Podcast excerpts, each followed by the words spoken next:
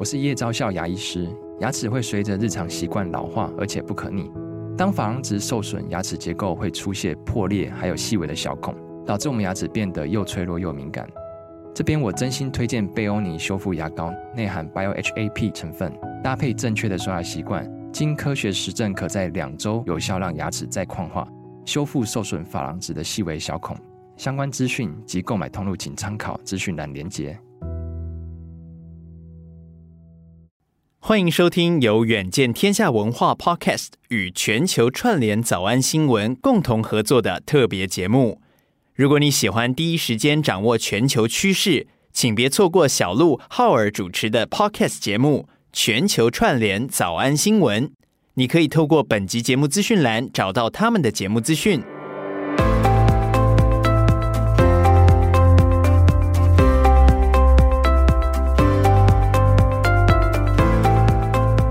小鹿早安，大家早安。各位早安，大家早安。欢迎大家来到今天我们又已经暌违很久的专题啦。专题就是要特别一点。那我们今天的特别呢，有很多个层面。是曾经来过专题的来宾再度回来，嗯，而且隔了一段时间，是不是有一点慢新闻的精神？嗯、让我们来追踪这位专家他的生活新的体悟跟观察。那再加上呢，嗯、这位专家也是横跨了两岸，还有很多的不同国家的经验。今天我们想要从比较生活面的角度去切入。对，非常荣幸，很开心，在时隔半年之后，我们再度邀请到财经专家丁学文老师一起来到节目当中。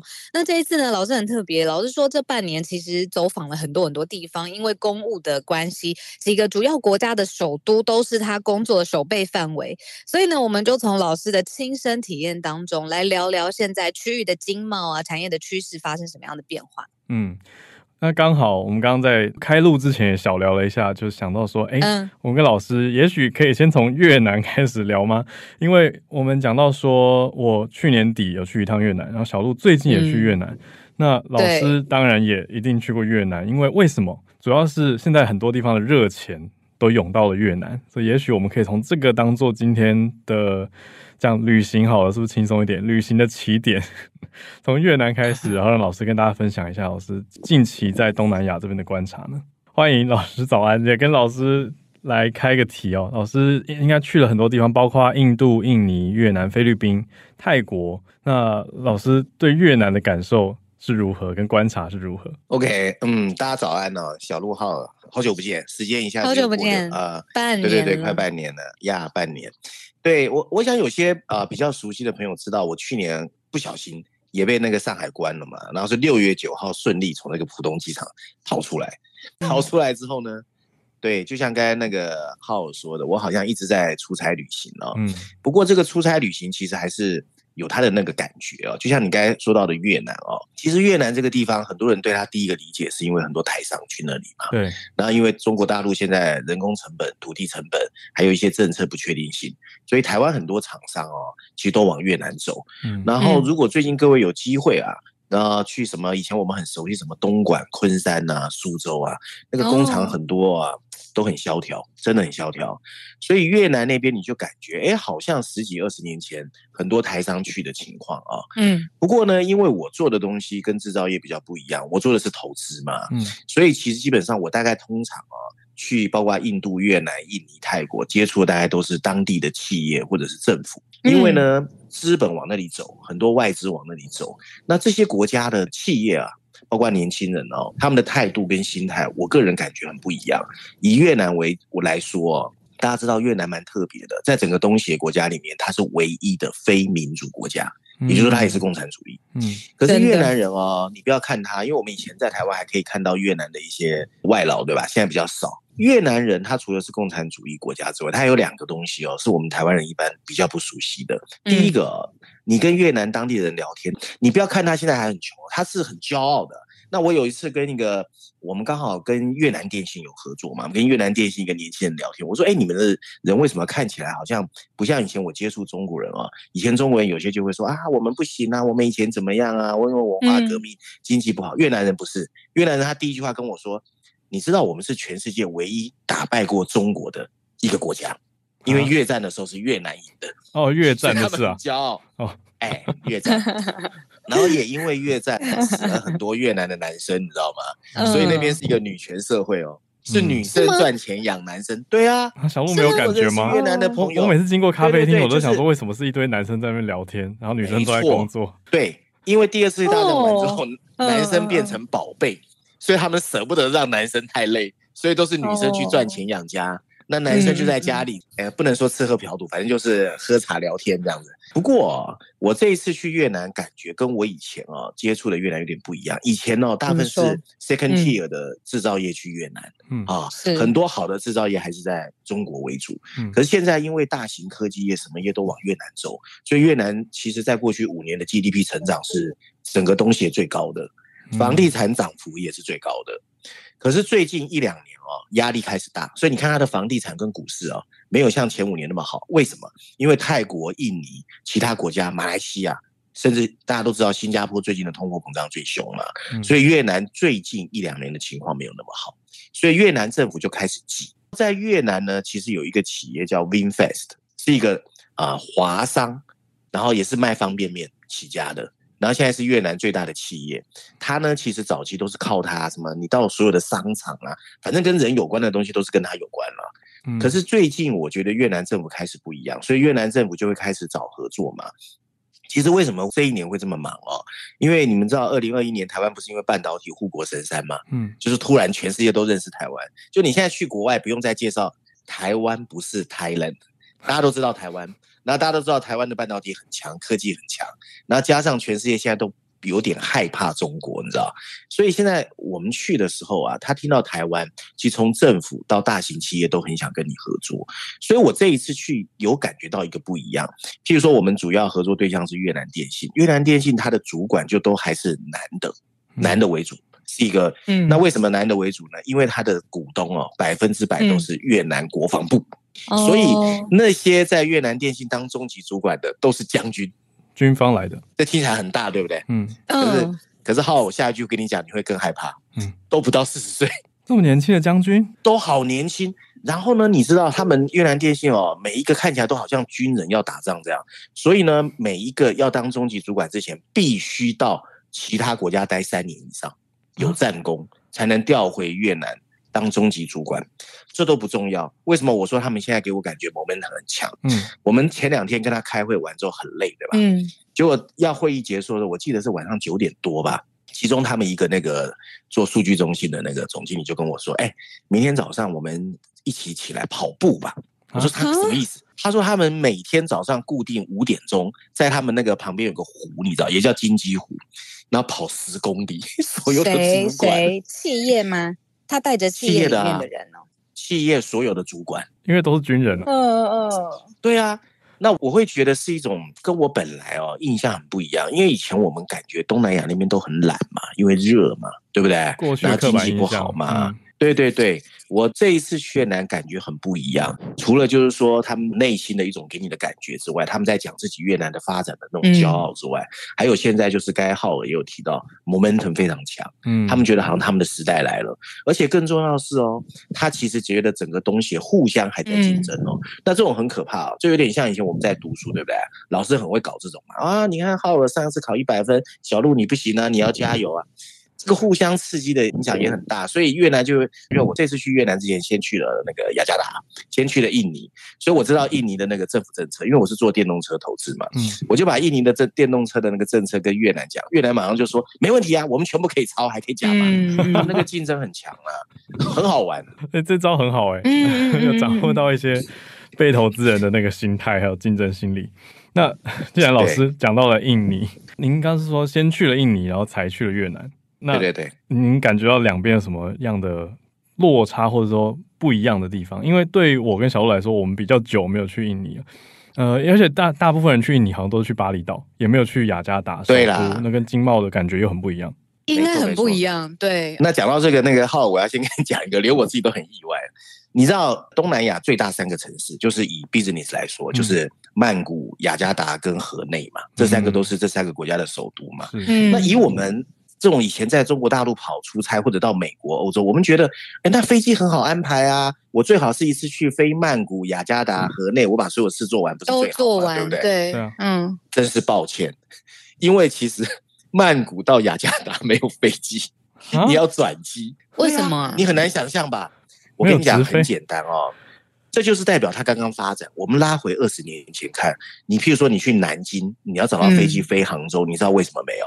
因为大陆人那时候还不够有钱，没有太多的国内人需要坐国内飞机从杭州飞南京。嗯，对，所以曼谷到雅加达没有飞机，所以我没有办法从曼谷飞雅加达。所以我这一次去，之所以从雅加达飞河内，也是因为转机方便。就他们的那个整个航空交通都还没那么进步，所以跑他那边的 business 其实真是很累的。你的安排很累，但是也因为这样子，我就想说，啊，那我这次就去印尼。那我去印尼待了六天。那我去印尼原因很简单，因为五年前我有投 Grab 嘛。嗯。那我们跟 Grab 的主要合作在雅加达，因为呢，印尼又很特别哦，东协有十个国家，可是印尼是人口最多的，将近三亿人啊。那越南跟泰国大概都是将近一亿八千万九千万这样，所以很多外国企业在看印尼的时候会说啊，它机会最大。因为它人口红利最多嘛，将近三亿人。可是印尼最复杂，因为印尼哈以前有排华，你们记得吧？对。然后呢，印尼的政治，去过印尼的人都知道哦。其实不止印尼啦，包括曼谷跟越南，他们很多的那种 mindset 文化跟我们台湾人不一样。我随便举个例哦，你知道有的人有的时候我们去签证来不及嘛，我们会办落地签，对不对？对。那你办落地签，其实我们想法很简单啊，我证件准备好，要多少钱准备好，对不对？结果。我去那个雅加达的时候啊，旅那个旅行社跟我说：“哎，你落地签证，譬如说如果是一千块啊，你记得到时候给他一千两百块。”为什么？现场塞？没错，那是公开的事，有行情。就是你办个一千块的，你要给他顺利过关的行情，他给你的发票是一千块，那很好笑哦。那嗯，我那个秘书提醒我之后，我就说：“哎，那我要记起来。”那我另外一个跟我一起去出差的不信邪，你知道吗？他说：“我才不相信，我还是给你钱。”对，就我们俩一起落地签，很多人排队，对不对？那我就把一千二给他，他给一千给他，然后我们俩是最后到，然后那个拿到钱的我是第一个被叫号的，他是最后一个，落差好大哦，真的很明显。对。所以就是文化很不一样，所以去那边我觉得有很多不一样。然后另外一个还很特别的，其实我们去过中国大陆，我们都知道以前他所谓招商引资，土地很敢给嘛。嗯，哦，譬如说我杭州要发展，我就把这块地给你，然后你房地产商去。我这次去雅加达呢，因为合作的对象是一个科技厂商，那他们想转型做电动车，所以他们就派车来这个机场接我啊。我从落地之后呢，他们就有一组人带我通关。你知道吧？我落地签办完之后，我开始通关，我就不用排队嘛。嗯、然后那个人，我就问他，呃，三个人，我就问他说：“我说，哎，你们是专门接客户的吗？”他说：“对呀、啊。”那我说：“你们的生活是有客人来，你们就来机场接吗？”他说：“不是，我们二十四小时都在机场，他们是专门在那边带人家通关的，一直接，嗯、一直接，一直接的。哇！然后车子带我们离开那个机场之后，大概开了差不多十公里哦。他跟我说：“哎，这一块地方都是我们公司的。”我说什么意思啊？他就说，印尼在招商引资的时候啊，嗯，他把这块地给你，对不对？以前我们台湾，你譬如说信义计划区，我们最熟，可能这一块地给星光集团，他要盖星光大楼，嗯，那就是这样嘛，对不对？他就盖这个房子。印尼不是，他整块地给你，整块地给你什么意思呢？因为他贫富很不均，你要自己围起来，所以你在走那块路的时候，你看到左边，哎，有海滩，很漂亮的海滩，右边。有这个这个什么树啊、建筑物啊，然后公园全部属于这个集团的。最可怕、最可怕或者最意想不到的是哦，因为我们其实，在做电动车里面有分 B to C、B to B，就是说我们有时候会提供电动车给这个警察，对不对？嗯。或者公家机关嘛。我就问他说：“我说那你们这一块十公里的方圆地方都属于你们集团的，那我们如果要提供电动车给警察怎么办？”他说：“这块地里面没有警察，只有我们的保安啊。”他连警察都外包，就是新义计划区没有警察，新义计划区里面的看起来像警察的都是那个集团的，小王。就保全人员、保安人员，对，这样子。他整块地真的割给你哦，从这里的海滩到他的树，对，然后到这里的保安，然后你到每个地方每栋楼啊都要检查你那个都有保安就对了，隔开的，其实跟印度很像。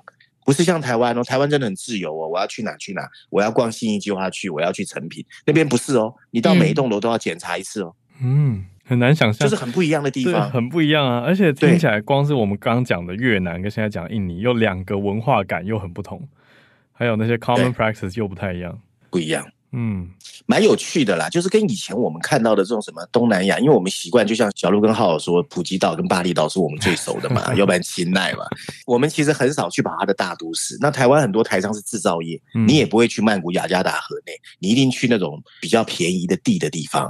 所以其实我觉得过去台湾的 business world 对他们的所谓跟首都的精英，跟他们的一些商业文化理解很弱。这是我的感觉啊。嗯嗯，嗯，老师，你刚刚提到的关键字就是这个首都里面的精英。我很好奇，现在像这种跳跃型发展中很积极的国家，他们的精英是长什么样子啊？还可以分别来说吗？哦，可以，可以，可以，非常不一样哦。我分别讲一下啊，我先讲泰国，因为泰国是一个很特别的地方，就所有的跨国企业最喜欢去。我们的以前都以为是新加坡，对不对？其实不是，最喜欢去曼谷。最喜欢去泰国，那原因是什么？嗯、如果去过大陆人都知道哦，你知道大陆有分浦东跟浦西，那很多所谓的像传统金融、银行、证券、保险的白领喜欢去浦东，嗯，可是老板喜欢住浦西，为什么？因为浦西有人文，你比如说你静安、长宁有老房子，然后走来走去、逛来逛去，你感觉很那个。但浦东不是嘛？就像新义计划区都是大楼、高楼大厦，对。然后呢，东南亚也是这样。你譬如说，你去曼谷、雅加达跟河内呢，它都有分不一样哦。然后呢，它现在呢，因为中国跟美国的对峙，所以很多的资本跟跨国企业往这里走。我觉得当地的政府跟精英都有感觉有机会，所以呢，这些国家就觉得说，哎，我也要开始来发展我自己国家的经济。所以你在那边碰到的很多当地的，包括说越南的、雅加达的、印尼的，或者是泰国的，其实当地的精英不但很多大型企业，包括国营企业，都变成年轻的人在负责跟跨国企业对接，而且基本上他们的 background 都很强哦。都是在国外待过，甚至我这一次最特别的是，有很多在新加坡待了五年、十年，他们觉得他们的国家要开始发展了，嗯、开始回到就回来。嗯，对嗯，所以你跟他们谈的时候很好谈，不是像我印象中的那样。而更重要的是哦，其实可能两位过去三十年有注意到，他们的政策出来了很多，招商引资的政策。嗯，然后你知道。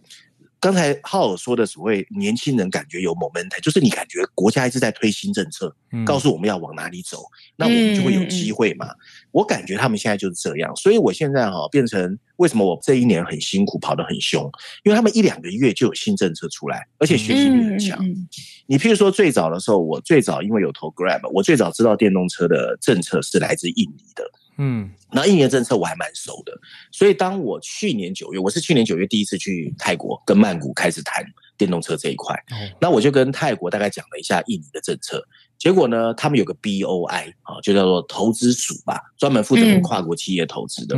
我跟他讲完，我记得不到四十天，好像四十天还是四十五天，BOI 就打电话跟我说，印尼有的政策都有了，他们加码一个半月。就完全符合刚刚刚刚老师讲的、啊、各国之间的那种竞争跟互相的竞争。嗯嗯嗯，我们以前分不出来嘛。你说泰国人、越南人、印尼人，有时候我都看不出来不一样了。可是他对他们来说是不一样的国家，嗯、他们那个竞争是很凶的。嗯嗯。老师，我特别会想问这个，是因为我们早安新闻其实呃过去这几周花了一些篇幅在介绍泰国，因为泰国现在、oh, okay. 呃。就是真正的政治领导人是商界出来的，那他就已经打破了过去可能十多年就是军政府军权的这种刻板印象，还有皇权的刻板印象。我就很好奇，说是不是真的整个社会都越来越看重商业的价值？然后另外一个回应老师就是，老师一直在讲，就是各个国家东南亚国家的首都啊，大家多厉害。然后我听到之后，我就想说，天哪，那台湾有类似的气氛吗？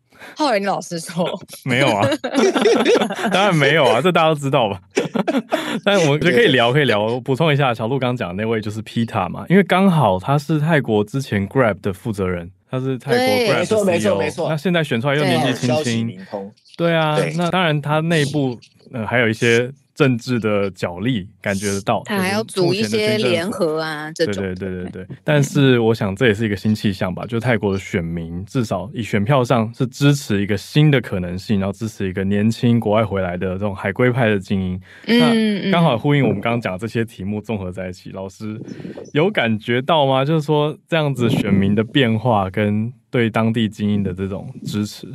呃，这个我觉得我还蛮有感觉的，因为刚好就是他这个选举的时候，我刚好是跑泰国跑最凶的时候啊。嗯，这里面有分三个东西讲。首先啊，因为我没有投 Grab，所以 Grab 我们还蛮清楚。这个 Pita 确实待过 Grab，但是他不是 Country Head。整个泰国最高的负责人叫 Country Head 啊，他是在那边当过执行董事。然后负责里面的一小块业务啊，就是在 Grab 刚刚开始的时候，应该是五六年前啊。那因为他学历什么，那时候新创很多走那个呃高学历的嘛，所以他带过 Grab 这是真的。第二个事情很有趣哦，泰国刚开始找我们谈合作的时候，我也会怕呀，因为其实泰国常常有示威，你知道吗？然后第一次我记得开会的时候啊，大家比较熟之后，我就问对方说：“哎，你们这个政治稳不稳定啊？对不对？军政府又常常抗议示威。”然后我就看到对方呢露出小小的微笑，看着我说：“他说，Gary，你知道吗？泰国从有史以来发生过一百八十次的抗议示威。”嗯，我说：“哦，这么频繁哦。嗯”下一句哦，他说：“你知道死了多少人吗？”嗯，我不知道。他说：“没有死过人。嗯”这什么意思啊？就还有他会拿捏，这个难道不是话术吗？这是商业的话术。不是，我跟你讲，为什么很多跨国企业愿意去泰国？泰国是东协十国里面宗教氛围佛教国家，嗯，它是比台湾更佛教国家的哦，嗯，也就是说呢，他们其实很多的人哦，你发展到一个程度是要去当和尚一年的，嗯，而且那个当和尚不是假的，啊、不是像台湾去静坐，去禅修，哎，你是要拿着钵去路上化缘，他是真的当和尚的，嗯、所以他们是一个从基因里面非常佛教的国家。所以他们的抗议示威是很和平的，因为我会怕呀，对不对？你招商引资，你找我去投资你泰国，我当然会怕这个。不稳定，他是这样跟我讲。他说我们泰国人一点都不担心。好，拉回来回答浩尔该问我的问题，Pita 这件事哦，其实泰国的政治是很特别的，他之所以成为军政府也是很特别的。然后前面也曾经有一个年轻人选举成功，叫塔信，嗯，可是塔信后来就是军政府离开了，算是推翻掉。所以你了解泰国的那个选举制度啊，其实真正最后谁能够去当那个总理，还是军政府说了算。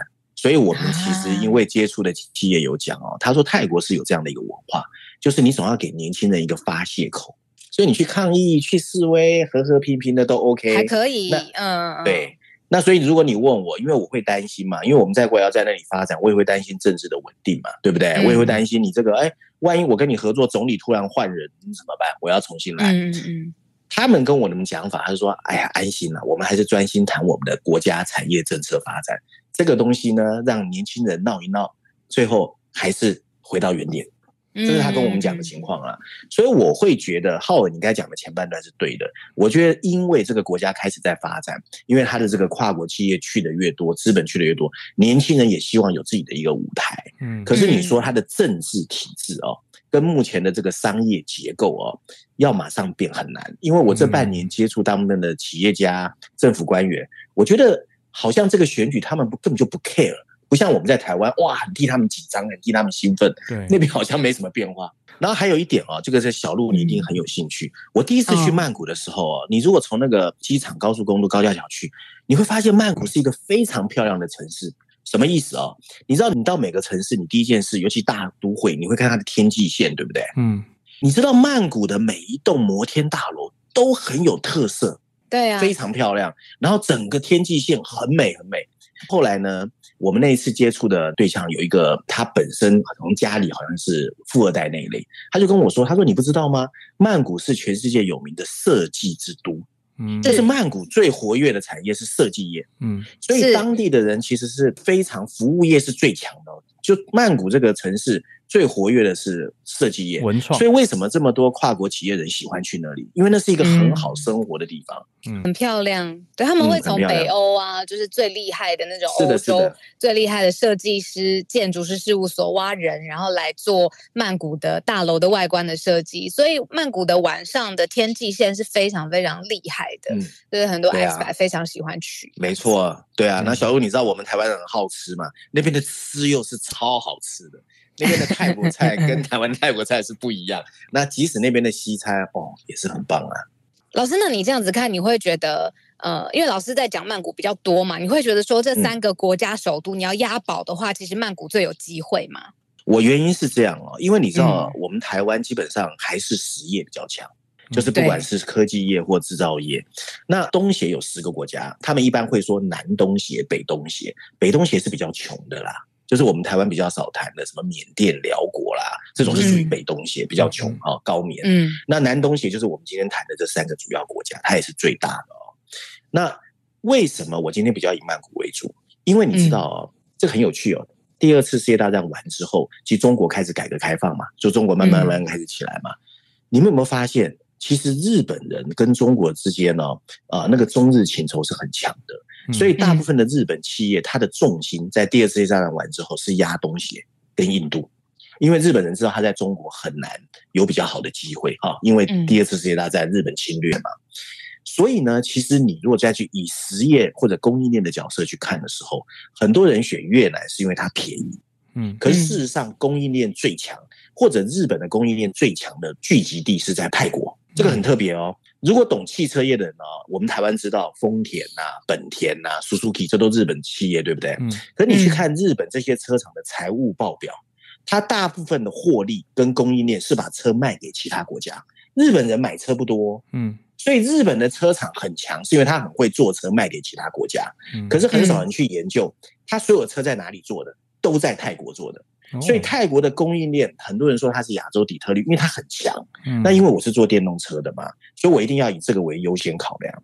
那第二个就是所谓的政府政策。还有人，人也很重要。那因为人这一块和政府政策这一块，我其实印尼、泰国、越南我都研究过之后，马来西亚我也去过，马来西亚我也研究过。我觉得泰国的这个人跟政策是最靠谱的。那还有一点就是说呢，因为日本人在那边待久了，所以他的人的公司管理对我们台湾人来说是比较 match 的。嗯，理解，就是那个管理，我们比较不熟悉管理的文化上，对。但是因为泰国以前很多人对他的了解不够多，那又觉得他是文创啦、设计之都，所以很多人其实台商了解泰国的不多，但是有几家在泰国做很好。你比如台达店有个泰达电，泰达店现在是泰国股票市场市值最高的，所以台湾有少数的台商在泰国做的很好，但是大部分啊是比较熟悉的是越南，甚至马来西亚。马来西亚因为华人多嘛，嗯嗯嗯嗯。哎，老师，那你觉得这个跟语言有关系吗？哦，太好，我觉得跟语言没关系，嗯，一点点关系。我举例来说哈，到泰国英文大概都可以通。对，我举这个例子，大家比较。说大家通不通英文是不是一个重点？有差。你譬如说一百个泰国人，大概六七十个左右可以跟你用英文沟通。嗯，那到印尼呢，大概四十五十个。嗯，到越南大概只有十到二十个。嗯，所以有这个差别。嗯，你用英文都可以，但是你到越南你会发现很多人听不懂你在讲什么，因为他只会越南话。啊，所以越南的这个英文普及化程度最弱，嗯，泰国是最高的，嗯嗯嗯。老师，那你刚刚有提到你们跟那个越南电信合作嘛？那我就很好奇，我之前好像看到这几个国家的电信商好像背后跟中国的关系都不弱，欸，哎，老师，这是一个呃城市里面的传言，还是是真的？中方也想要拉拢这些你知道东南亚崛起城市的关系？哇，这是一个非常非常棒的问题，而且问的非常好啊。其实我们大概，我刚才说了，五年前我们投 Grab，所以我大概五年前开始跑东南亚嘛。刚开始去东南亚的时候啊，确实像你讲的，可是不是电信公司，他们大部分买的设备都是买华为的。所以当时呢，我们去哦，常常哦，在讲台湾的科技什么的时候，他就常问你说，哎，那你跟华为有什么不一样？那你这点比华为强吗？他们不会去拿中国移动、中国联通来比，因为中国移动、中国联通赚的是中国的钱，真的打国际的是华为哈。可是奇妙的事来了。就是疫情发生，中国封控，然后中美对峙，这两年没有人问过我中国，嗯，这就是我该前面讲的，因为第一个啊，台湾的 credibility 起来了，台湾的半导体起来了。然后大家想跟中国保持距离，然后还有就是美国不是去制衡掐他的脖子，很多高端设备晶片不让他买嘛，所以其实华为这几年压力也很大，所以我一直觉得台湾这几年是超好的机会，最少哦这两年哦没有人再问过我中国哎，他不会直接跟你说哎，那我们可以怎么合作，那怎么来互相投资，怎么做资本连接，我这两年几乎不会问，中国好像不见了。那后来呢？我自己就花点时间去了解之后，我发现哦，其实过去几十年东协做的一种方式都是这样：他国防军事靠美国，经济确实靠中国。可是因为中国做的东西 quality 真的没有台湾好，所以在过去两三年台湾还没有跑东南亚的时候，中国企业非常积极在东南亚，所以他们用过中国的东西了。再看台湾的东西，哇，一比上这个高低就出来了。没得比。所以现在我几乎，哎，我现在几乎不用跟他们讲，我们跟中国有什么差别，真的。有点天时地利人和，对不对？因为一方面是过去用过的中国产品，它有一个比较基准；二方面是他们经济也在崛起中，所以也愿意去增加投资跟消费。没错，这个是很重要的。不过我们现在去那边还是蛮快乐的啊，因为其实那边的物价相对中国来说还是低。嗯，这应该很有感觉。我可以小补充一个，我最近刚从瑞典从北欧回来，然后我在那边的意外发现跟泰国有关。就是我觉得从我的角度，嗯、我非常不知道瑞典跟泰国的关系原来很好诶，而且很多瑞典人喜欢去泰国退休，然后他们两国之间还互相有一些退休投资协定，对，就很远啊。啊，是不是跟土地呃，比如说你怎么投资可以呃多久，然后投资多久可以有当地的土地，你就可以在那边生活有关系啊？也许，那我觉得可能跟风土民情也有关系。嗯 okay. 我可以补充两个，嗯，我觉得泰国有两件事做得很好，所以为什么曼谷有很多的外国人？对，第一个哦，嗯，就他的移民政策很 open，就说你基本上哦，只要证明你是人才，他很快给你移民的，嗯，就你很容易拿到他的移民移民泰国。第二点是最重要、最重要、最重要，你知道曼谷的国际教育，就国际学校的教育，嗯，是全亚洲最好的。不输新加坡，那、嗯嗯、对外国人来说就这几个嘛，就生活很 OK，我很容易拿签证，对，然后教育体系又很好，那我小孩子我可以带着去，对不对？而且国际学校是可以随时 transfer，、嗯、比如我瑞典读一读，跑到泰国念，老外常常这样嘛，读半年、嗯、再把我小孩带回来。对，所以你在泰国看到都是外国人啊，都跨国企业的。嗯嗯嗯，我觉得这是很国际化，很聪明。嗯，嗯政策角度去切入就。更可以理解，我是在推测说风土民情啦，因为瑞典冬天其实日照时间非常短，所以是短到会有点忧郁的那种短，这个也可能有可能。对啊，但是泰国就是日照时光非常的长啊，所以这个落差感对他们来说很大。嗯，对，嗯。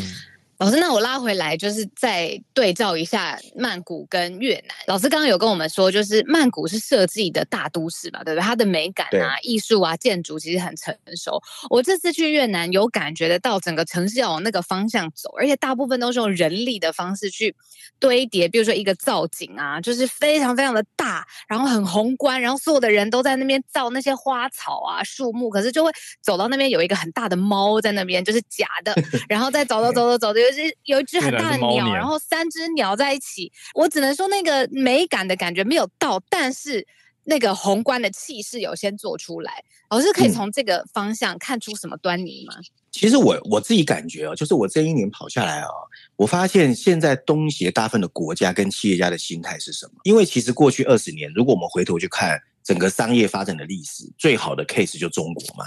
就是从一个很穷的国家，然后崛起，什么奥运世博，然后成为什么世界强国。我现在感觉东协每个国家哦，他其实不管他喜不喜欢中国，他他都想成为中国二点零。嗯，所以他的这个所谓招商引资跟发展哦，就是包括小路你刚才提的这些东西，在中国都发生过。那这里面就发生过一个非常好 笑的笑话。你知道，呃，过去三年是疫情嘛，所以其实我我有一段时间跟东协沟通的时候，我没办法去，所以我们是靠 video 开会。嗯，我记得我第一次跟泰国的 BOI，就是他们的投资署联系的时候，嗯，我说那你可不可以把你的政策发给我？嗯，他把政策发给我之后，因为我看过那个大陆叫做红头文件，你知道吗？招商引资，嗯，知道。我一看面，他就是把中国的拿来 copy，然后翻成英文丢给我。我说你这个都抄中国的啊。其实他第一波哈招商引资都学中国的，所以我会觉得东协这一批开始发展之前，当然可能之前他们没有想到中美对峙那么凶，他们其实都考察过中国的经济怎么发展。那当中美开始对峙，资金开始往东南亚走，尤其是新加坡之后，我发现他们的那个招商引资跟政策的走势哦，一半以上其实有 copy 中国的。嗯，所以你刚才说的什么？大呀，什么大的门、啊、大的猫呀？其实去过中国都知道，中国也是这样干呐、啊。反正就是比人家大，我就更大就对了。对对，不见得细致跟气势完全是有道了。对啊，可是真的是你看烈日当下，他们真的是就做好防晒，然后就很多人在做那个庭园啊，那个花要怎么摆设，非常的整齐。然后我就在想说，哇，这边的人力。或者是老师可以帮我们科普一下，就是说这三个城市的人力还便宜吗？还是说那个便宜的人口红利的时代已经过去？我觉得首先啊，每个国家它又有所谓的贫富不均哦，呃，比台湾严重。你比如说台北、台中、高雄，再怎么差不会差太多，那边差距还是蛮大的。那其中不管是印尼、泰国、越南，我觉得你到农村、乡下或者都市，它的成本还是不一样。嗯，那这个里面呢，其实。越南还是相对比较便宜，OK。那印尼并不便宜，印尼并不便宜，而且印尼有很多灰色的地带，我觉得大部分的。台湾人是不大熟悉的。怎么说？那泰国就是一千跟一千二那个啊？哦，对，其实东西都有这个情况。嗯，可是你经营企业更复杂呀。嗯，经营企业还有税务机关哦，对不对？嗯，你还有你的主管机关，那会更复杂。机场还是相对简单的。嗯，那泰国因为比较国际化，我觉得泰国是比较透明的，比较没有那些有的没有的灰色。那为什么我一直没有谈马来西亚？因为台湾很多人谈马来西亚，其实了解马来西亚人都知道，马来西亚虽然华人最多，可是它的种族是最复杂的，所以在马来西亚经商很不容易。为什么？因为它要迎合各个民族不同的宗教文化，所以马来西亚一年三百六十五天放假天数最多，你几乎做企业很难的。所以很多人都是因为啊，我不熟，那马来西亚说华文最简单，华侨最多，你去马来西亚。可是，在马来西亚做成功的台商，你几乎没听过。真正的原因是因为文化跟种族的问题。嗯，所以每个国家是不一样的。那你文化种族不一样，那就更复杂哦。因为我们在印度也看到嘛，我们看起来他长得都一样，都叫马来西亚人，可是当地在看每个的时候，他的政策是不一样，就很难做啊。嗯，补充一个薪水，因为我去年底去越南的时候是去胡志明市，就是南边最大的城市，他当时那边的时薪大概是四十台币左右。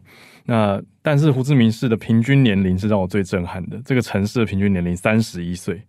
就是邻近区域的所有年轻人都涌入这个城市来工作，人口非常的多，八百多万，非常多人在那边工作，然后半夜不睡觉，因为他们年轻体力好嘛，下班以后都坐在路边吃东西。可是你就会感觉他很有我们刚刚讲那个 momentum，可是算下来时薪的确是不高啊。那也很呼应老师刚刚讲的那个越南还是有便宜，可是这已经是他们近年。成长的高点，就是这是一路往上走的。然后就是很多当地人跟我说，他们几年前去投资是更低成本、更便宜。嗯，对，所以呈现的是一个那反过来讲，反过来讲，你看中国现在年轻人哪里会吃苦，而且贵的要死。所以其实就算没中美对峙，企业也会完全不一样了。就这么几年。嗯，老师这几个城市当中啊，嗯，我在猜疑老师之前的工作很常跟香港接触。可是这几年是不是也少了很多啊？错，之前我一直很我一直很讨厌跟香港接触啊。为什么？好意外，他很国际啊。我跟你讲，其实你没发现东协很多人会选新加坡，我为什么也没选新加坡？我是做投资的啊。嗯，其实原因很简单哦。其实我自己哦，因为是读金融出身的，可是我很喜欢看历史，所以我还蛮在乎人文这件事情。我觉得做商业人还是蛮重要的。嗯。香港人很早以前我就研究过，因为香港这个地方，我们不要说它国家哦，它发展起来就靠两个，一个金融跟贸易，嗯、对不对？金融跟贸易就是 trading，你你以资本市场来说就是 trading，它比较像金控里面的交易室，嗯，买低卖高，买高卖低，他们玩的就是这个。这个其实不是投资的本质，也不是产业发展的本质，所以我一直觉得香港人是不适合做台湾产业国际化的帮忙的。所以我一直都没有考虑香港啊，嗯，然后新加坡我接触过，其实我我最早跟大部分人一样，我在投 Grab，我怎么投 Grab，很多人不知道，我投 Grab 是新加坡政府介绍给我的，因为当时我本来要往南向走的时候，我是想先投印度，所以六年前我投过印度德里的一个新创企业，那我投完之后，我发现管印度人很难，因为我们要投后管理嘛，嗯，然后就有一个印度人跟我说，最高端的印度人都在新加坡。我就要去新加坡设个办公室管印度，我当时是这样子。那我去新加坡的时候，就接触了新加坡的 MAS，它就金融管理局，还有一个专门管新创的部门，两个部门接待我。那我就跟他介绍一下我在做的东西，对不对？他就一直对我招商引资哦，说你来新加坡，你来新加坡。我说为什么？他说新加坡呢，虽然发展很好，新加坡没有产业。然后我那时候去的时候，新加坡刚刚做一个电动车失败，叫 Dyson，英国的 Dyson。十几亿美金吧，在新加坡本来要发展电动车，后来宣布破产。对，所以新加坡它有金融，但它没有产业，所以新加坡很希望有产业去新加坡，这样我就完整了。嗯，可是因为它的人口太少，腹地太小，嗯，所以它的产业做不起来。嗯，所以其实我看新加坡先看了两年，后来我觉得不对，还是应该以东南亚的泰国、印尼、越南为主，我才开始跑泰国、东南亚、印尼。哦、那我为什么说新加坡我很熟？你知道他为了对我招商引资，他那时候跟我说：“你不要发展印度电动车呢，发展最好是东南亚，最有机会是 Grab。”他才介绍 Grab 给我，我是新加坡政府介绍给我，我才接触上 Grab，因为 Grab 的总部在新加坡。竟然是这样哦！对啊，我跟你讲，东南亚招商引资已经无所不用其极，他为了要你来，什么都可以给你。那如果你没有待过中国，你会觉得好像受宠若惊，对不对？待过中国，你就会觉得，哎呀，看多了都是这一套，这就是这个套。哦，几年前经历过，发生对啊，一模一样，很像，嗯、讲话方式也很像。小结论就是那种讲话方式是不是就很有信心？然后就要先 assure 你说我们一定可以成，然后你一定要来，我们可以做到。好处。好，你讲到这段我就觉得很难过。其实不管他们是不是吹牛，或者我们说他在忽悠，嗯、可是你会羡慕他，你知道吗？有那个信心他，他表现出来，你会觉得他对他的国家是充满信心跟希望的。望嗯、他觉得他的未来充满了可以奋斗的目标。嗯、那你知道台湾嘛？不是性骚扰就是那个选举啊，你就会觉得哎呀好难受。对，还是有点羡慕啦。嗯、不管我们觉得他讲的是真的假的，心里面是有点羡慕的。嗯、他最少政府跟年轻人知道他们为什么要这样，他们为什么要打拼，嗯、他们觉得有未来。我觉得台湾就是现在缺这个东西，你知道。我不知道怎么形容，我很就好像有点闷的，就对闷闷的感觉，就是年、嗯、年轻人没有那种冲劲感，你会觉得年轻人好像有一种在等待一个机会，可是看起来又厌世厌世，又突破不了，倦倦的。啊、可是现在令人害怕的是，如果人家都在跑，我们还在原地，那不就龟兔赛跑吗？不仅是有原地，我觉得有一点内耗的感觉，因为呃，刚老师分享，老师现在人在泰国嘛，就是我们录音的时候，然后后来才刚刚回来。就是我昨天我稍微看了一下国内的政治新闻，我很久没看了，然后以为会有一些，比如说大家可以讨论的政策可以开始辩论，因为时间到了嘛。那结果我昨天看到最多的那个版面，就是政治人物先不说什么阵营，在为那个挪椅子，怎么挪，啊、从哪边挪到那边，然后我就吓到了，因为已经快很敏感的时。时间了吗？那关我什么事啊？对不对？对啊，就跟老师今天分享的几个主要城市真的很不一样了。嗯，对，哇，今天非常谢谢丁学文老师再次来到我们的专题，而且好有趣哦，今天真的很全球串联的感觉。可是透过的不是跟各国的听友，而是跟丁老师跑的各个大城市的经验，还有我跟小鹿刚好近期的旅游经验也有一些不谋而合。所以有听到了很多产业面，还有直接投资界的一些观点，跟政府的接触来往等等，我觉得很多让大家可以去参考跟思考的地方。今天原本有一点点小担心，因为我们准备的访纲有非常多什么 RCEP 啦、菲律宾之后 大东西、台湾 conflict 啦，对对，对，这种大的。可是老师反而给我们一个很好的路径，就是从老师的工作的旅程当中，然后看到的、直接接触到的，我觉得也更贴近我们现在收听啊。然后还有，如果你现在在路上或是听 podcast 的时候，更容易吸收、身临其境。嗯，我觉得听到很多的机会。所以希望今天我们的录音也可以成为大家一些希望的声音，还有一些机会的思考吧。那可以再更带有一些希望去打拼，带着一些憧憬，就世界还是有很多有机会的地方。希望这个结论是对，对，对，对，对，给大家一个比较正向的结尾。